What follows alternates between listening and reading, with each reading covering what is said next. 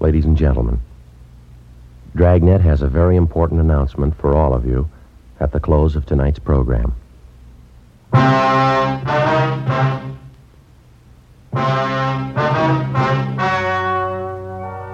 The story you are about to hear is true. The names have been changed to protect the innocent. Fatima Cigarettes, best of all king size cigarettes, brings you Dragnet.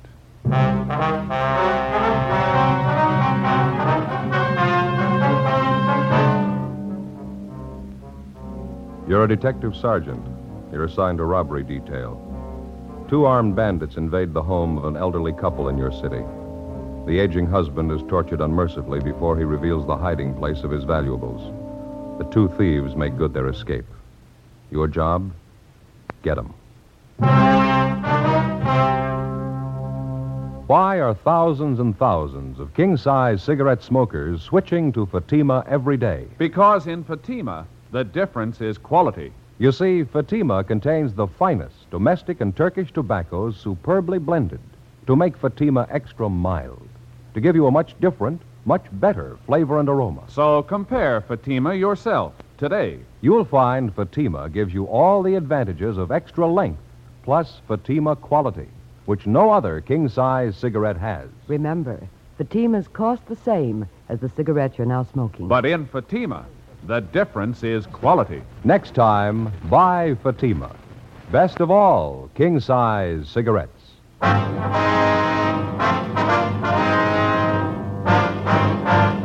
Dragnet, the documented drama of an actual crime.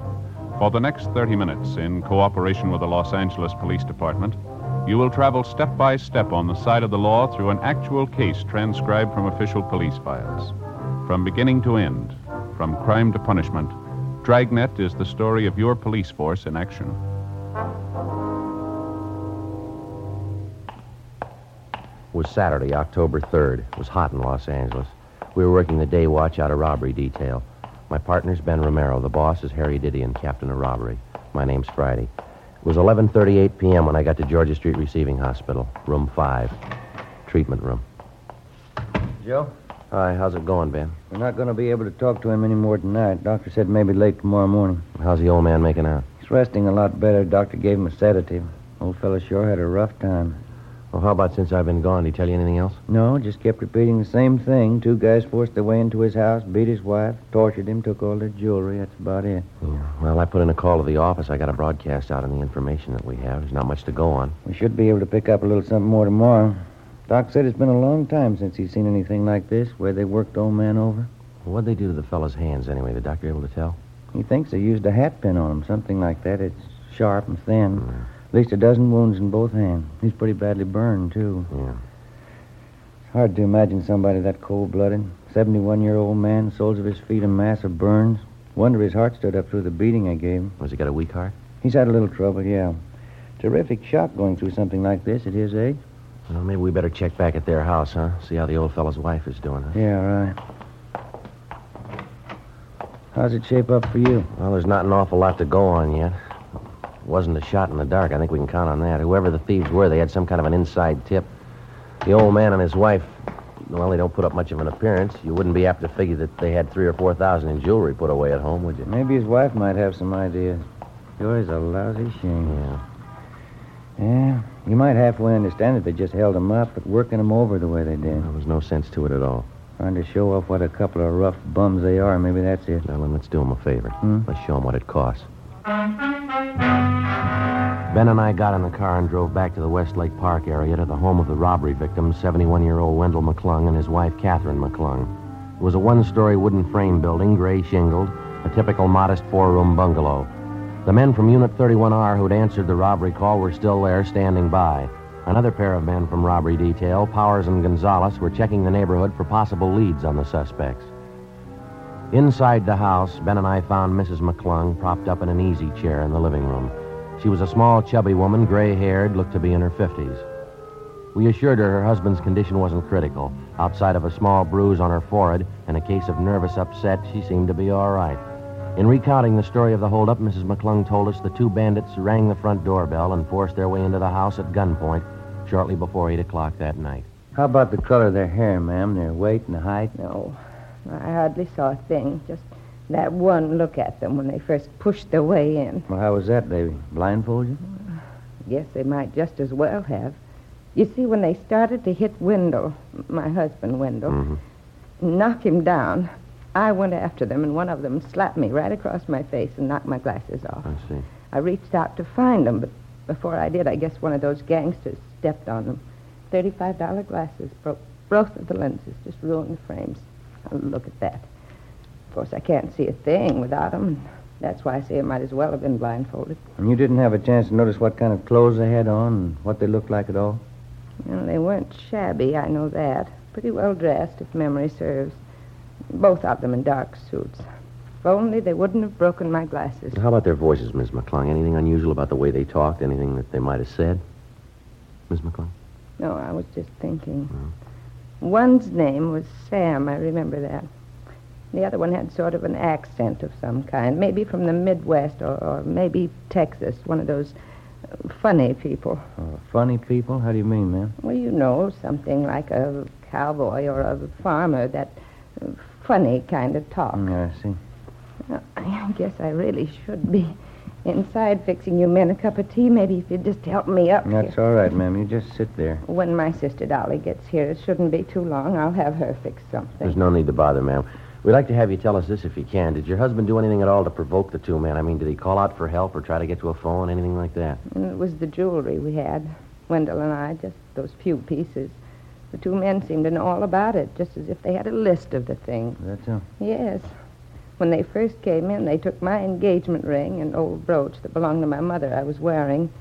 Then they got Wendell in that chair over there and tried to make him tell where our other things were. Well, now, is it pretty common knowledge around the neighborhood here that you and your husband own expensive jewelry, ma'am? No, I don't think so. What the men seemed most interested in was Wendell's ring, his diamond signet ring. It was a beautiful thing, four carat. Yes, ma'am. We've got a description on that. That was when they tried to force your husband to tell them where it was hidden. Is that right? I never thought anybody'd be that cruel, officer. Downright cruel. They burned his hands and his feet, kept hitting him in the face with their fists. It was just terrible.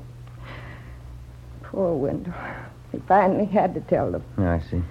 They went and found the things, and then they came back in here and ripped out the phone.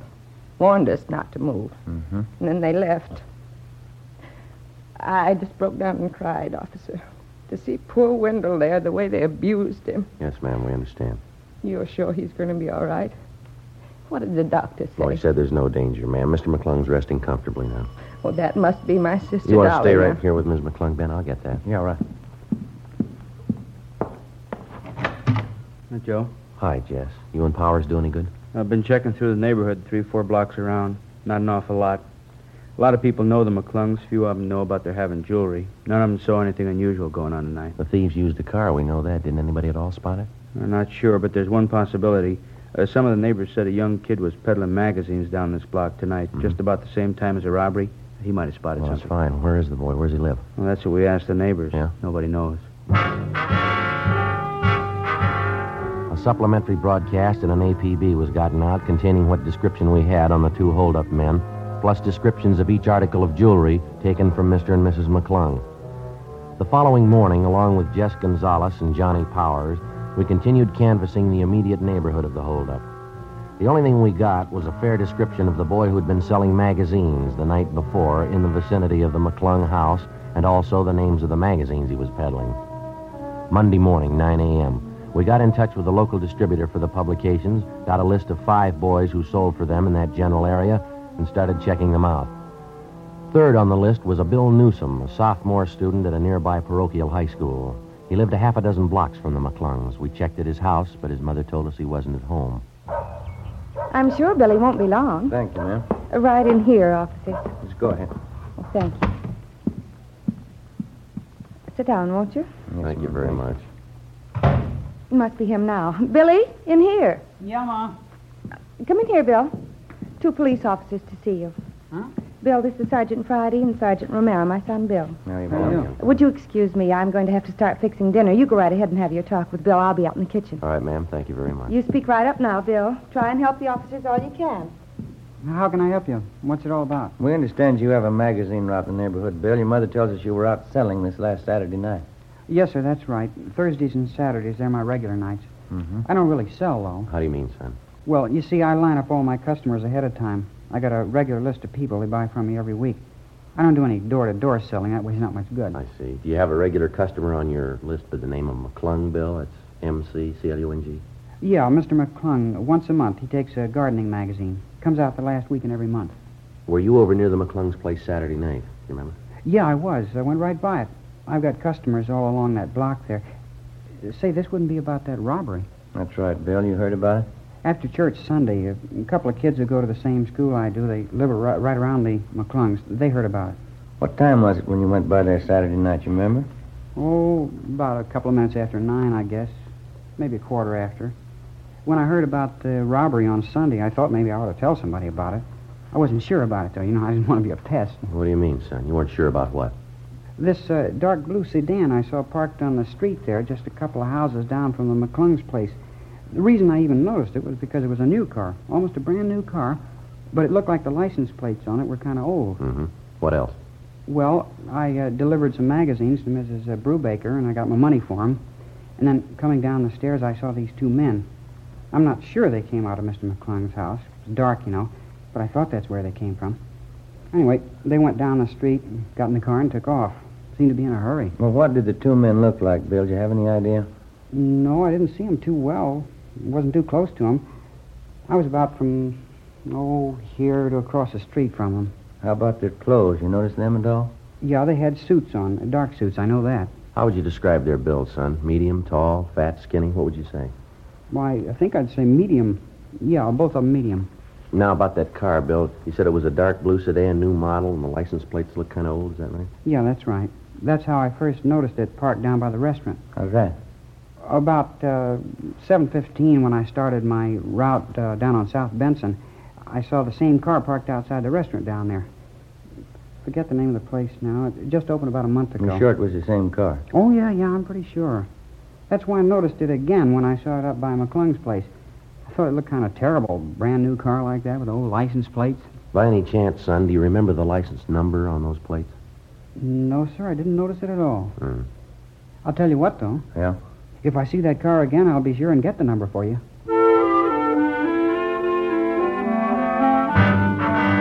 Before we left the home of 16-year-old Bill Newsom, we got a complete description of the car which he'd seen parked near the McClung's home on the night of the robbery. He told us it was a 1950 Hudson, four-door sedan, dark blue, white sidewall tires. We relayed the information downtown to robbery detail. After we left the boy's house, we drove to the vicinity of the restaurant on South Benson, where the Newsom boy had first spotted the Hudson sedan. After making the rounds of several bars and coffee counters in the area, we started checking at the restaurant. It was newly opened, just as the boy had described it, full of glass, brick, and fancy modern stonework. The main bar was situated just off the lobby, set apart from the main dining room. We interviewed the head bartender, and he thought he remembered serving two customers, answering the general description of the holdup men on the previous Saturday night. Not a bad-looking pair. They're in a little early, around 7.15, 7.30. They seem to be all right. Do you remember what they looked like at all? No, I didn't notice them that much, officer. Can you give us some general idea? Or on the young side, I guess. Not more than 28, 30. One of them talked like a Midwesterner, I think. You know, maybe uh, Arkansas, Texas, someplace like that. Well, could you give us any idea what they were wearing? Would Well, you remember both that? had uh, suits on, dark suits. One had on a gray hat, and that's about all I remember. The reason I can place them at all is because Saturday was a pretty slow night at the bar. This is a new place here, you know. It takes a little time to cultivate a trade. Well, did these two men stop for dinner here? Do you remember that? No, no, they sat right here at the bar and had a couple of beers, and then they left. No dinner. Did you wait on them, sir? Ye- yes, sir, I did. I served them both a bottle of beer, imported uh, Dutch beer. Uh-huh. You serve quite a bit of that imported beer, do you? No, not here. No, it's it's mostly cocktail trade. These uh, two fellows are the only ones I remember asking for. Well, do you remember if the two men handled the beer bottles at all? They handled them, Well, I mean, did you pour it? the, I filled up their glasses and set the bottle down. I guess they they did handle them. They emptied the bottle. I see. But they'd almost have to, wouldn't they? Would you still have those two bottles on hand? Well, let's see. Today's uh, Monday. Yeah, I guess I would. They don't pick up the empties till sometime around the middle of the week. We'd like to take a look at them if you don't mind. Oh, sure thing. You guys just want to follow me down the bar here? It's in the storeroom just in back. All right, let's go. It's uh, right back here, officer. Fine. Yeah, yeah, they're right over here. Uh, there you go. Holland label. Only ones in the whole case. The same two I served those fellas. Yeah, I see. What do you think? Uh, fingerprints? Maybe. Uh-huh. And as soon as you get the fingerprints, you can pick them up, can't you? Yeah, when we find the men they belong to. Monday, 6 p.m. We called Latent Fingerprints, and they came out to check the evidence. First, they obtained a set of the bartender's fingerprints to serve as a basis for comparison. Then they dusted each of the empty beer bottles carefully. After the various sets of prints were lifted off the bottles, the men went back to the office to run the sets through, classify their findings, and then turn them over to R&I for further checking. While they worked on it, Ben and I ducked out and had a sandwich and a bowl of soup for dinner. 7:25 p.m. We got back to the city hall. I sure am getting tired of the kind of food that guy serves, Joe. It seems to get worse every time I go in there. Yeah, wasn't very good, was it? I'm willing to bet I know his formula for the soup. Two gallons of hot water and one bouillon cube. Well, I've gone and done it before. I may still do it again. What's that? Bring my dinner from home in a paper sack. Pack a thermos full of hot coffee. Be a better deal than across the street. I don't know about that. You remember the last time you had your wife fix you up a thermos full of coffee? Yeah, I almost forgot. Wasn't any better than the stuff across the street. Hi. Where you two been? Hi, Jess. Getting something to eat? Latent Prints called just a minute ago. Told him I'd give you the message. What's that? Well, the prints they lifted off those beer bottles, checked them through the record bureau. Yeah. Found two sets. They made both of them.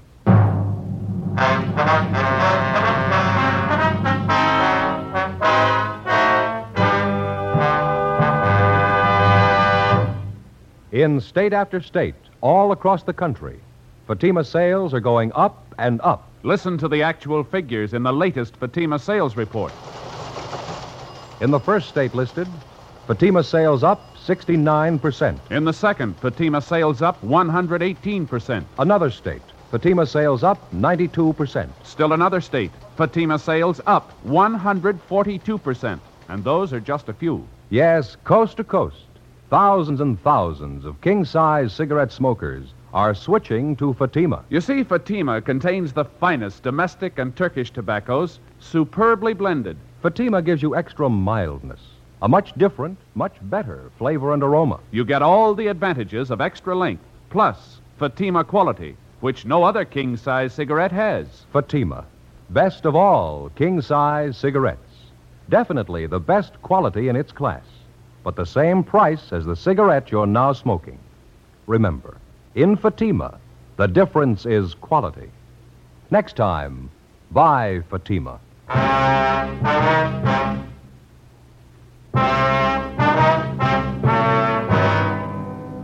October 5th, Saturday, 7:40 p.m. The two sets of fingerprints which had been lifted from the empty beer bottles were checked through R&I and identified as those belonging to two known criminals. The first was Henry Vincent Moss, WMA, 29 years old. He'd served two terms in the county jail for burglary and grand theft auto and one term in San Quentin for robbery. The second was Ernest Robert Windsor, WMA, 28 years old. His home was listed as Little Rock, Arkansas, where he'd twice been convicted on charges of first degree burglary and served time at the Arkansas State Penitentiary. We pulled the packages on both of the men, checked the last known addresses, but failed to locate either of them. To double check their identification, we showed mug shots of Windsor and Moss to the robbery and torture victims, Mr. and Mrs. McClung. They gave positive identification of both men. So did the bartender at the restaurant where they'd stopped for the beer. We got out a broadcast and an all points bulletin on them immediately.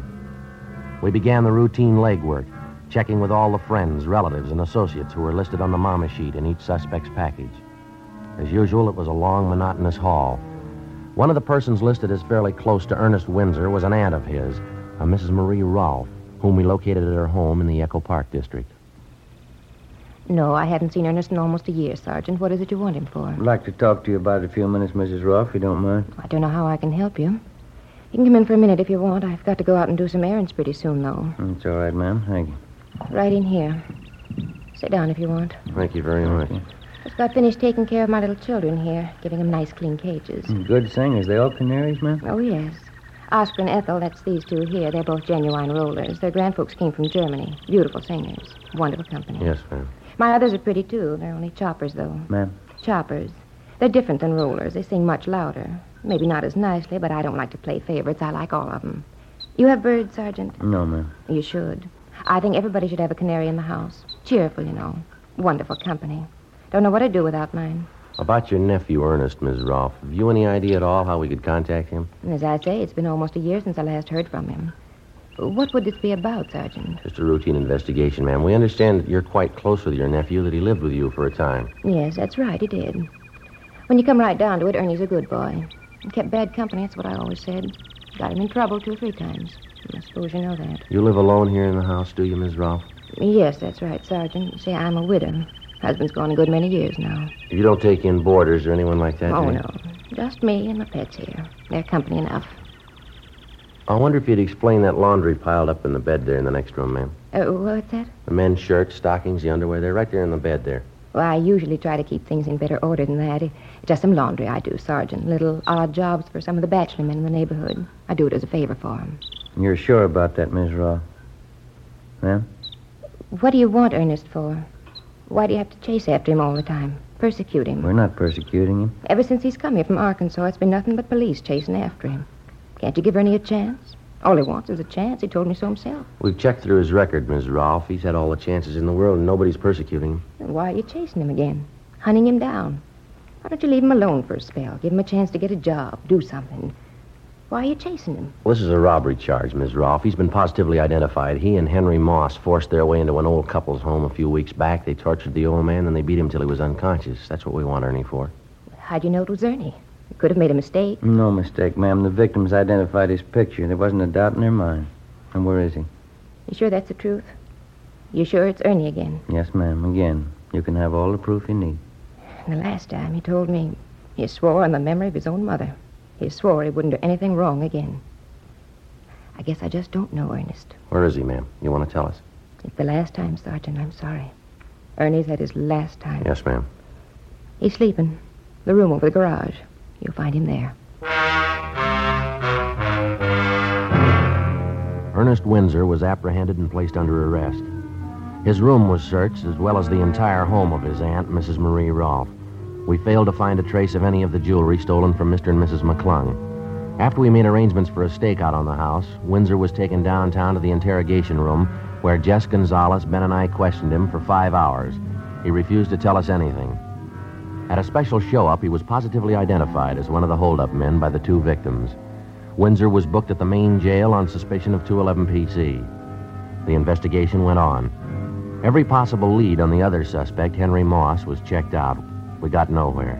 It was obvious that either Moss was in possession of all the jewelry stolen from the McClungs or it had been hidden away someplace, known only to Windsor and Moss. From time to time, we had Windsor taken from his jail cell for questioning. It wasn't hard to tell he was bothered with the possibility that perhaps Moss had run off with the entire loot and was enjoying himself while Windsor spent his time in jail. We worked hard on that particular angle while we questioned him, but Windsor still refused to break, to give us any kind of a lead on Moss. A month passed. Wednesday, November 8th.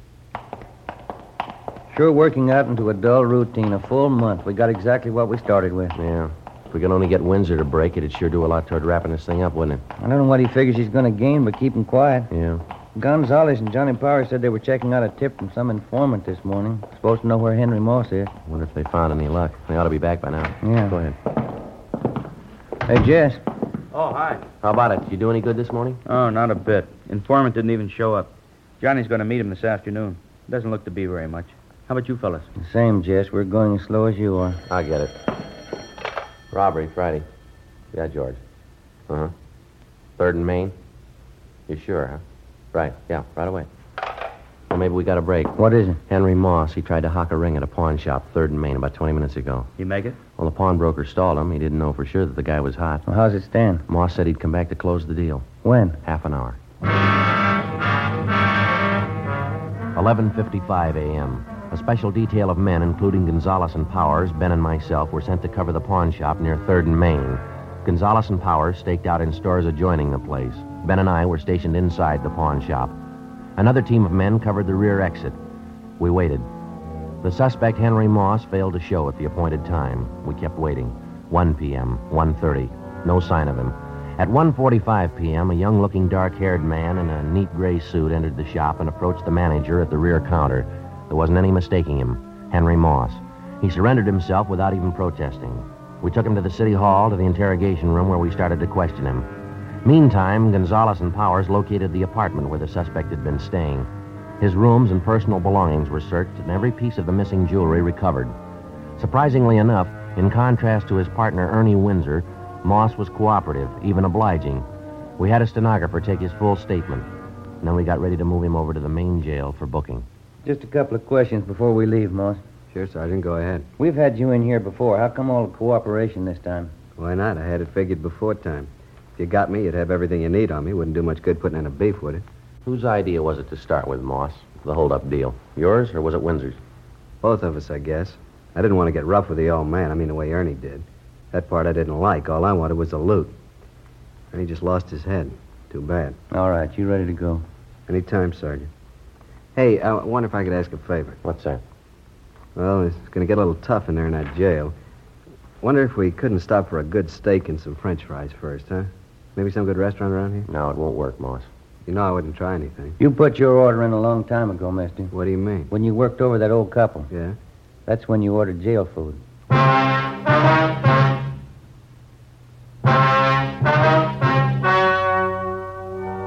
The story you have just heard was true. The names were changed to protect the innocent. On March 2nd, trial was held in Superior Court, Department 88, City and County of Los Angeles, State of California. In a moment, the results of that trial. Now, here's our star, Jack Webb. Thank you. If you smoke king size cigarettes, listen to Fatima's amazing new offer. Buy a pack of Fatimas. Enjoy their extra mildness and superbly blended tobaccos. Now, if you don't like Fatimas better than the king size cigarettes you're now smoking, return the pack with the unused Fatimas and we'll give you your money back, plus postage. Now, we make this amazing offer because we believe Fatima is the best of all king size cigarettes. Smokers all over the country are confirming this every day. Listen to this state by state report. State 1, Fatima sales up 92%. 2, sales up 72%. 3, sales up 107%. 4, Fatima sales up 192%. Buy Fatima today. If you're not convinced they're better than your present king size cigarette, just return the pack and the unsmoked Fatimas before December 1st and get your money back plus postage. Fatima, Box 37, New York 1. Buy Fatima today. Best of all, king size cigarettes.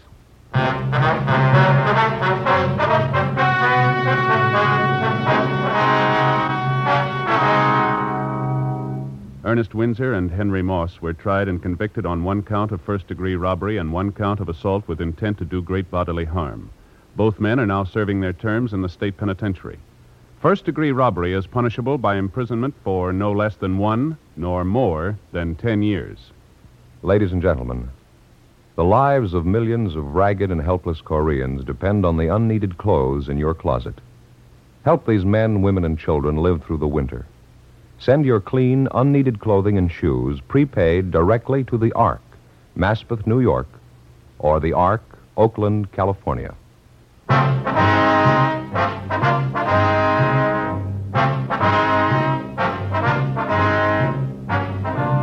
You have just heard Dragnet, a series of authentic cases from official files. Technical advice comes from the Office of Chief of Police W.H. Parker, Los Angeles Police Department. Fatima Cigarettes, best of all king size cigarettes, has brought you Dragnet, transcribed from Los Angeles.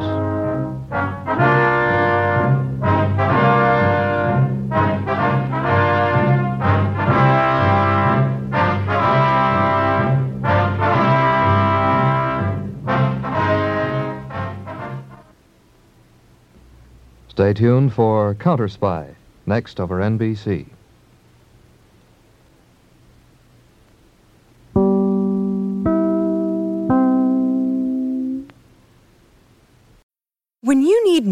Mealtime inspiration, it's worth shopping Kroger, where you'll find over 30,000 mouthwatering choices that excite your inner foodie. And no matter what tasty choice you make, you'll enjoy our everyday low prices, plus extra ways to save, like digital coupons worth over $600 each week. You can also save up to $1 off per gallon at the pump with fuel points. More savings and more inspiring flavors make shopping Kroger worth it every time. Kroger, fresh for everyone. Fuel restrictions apply.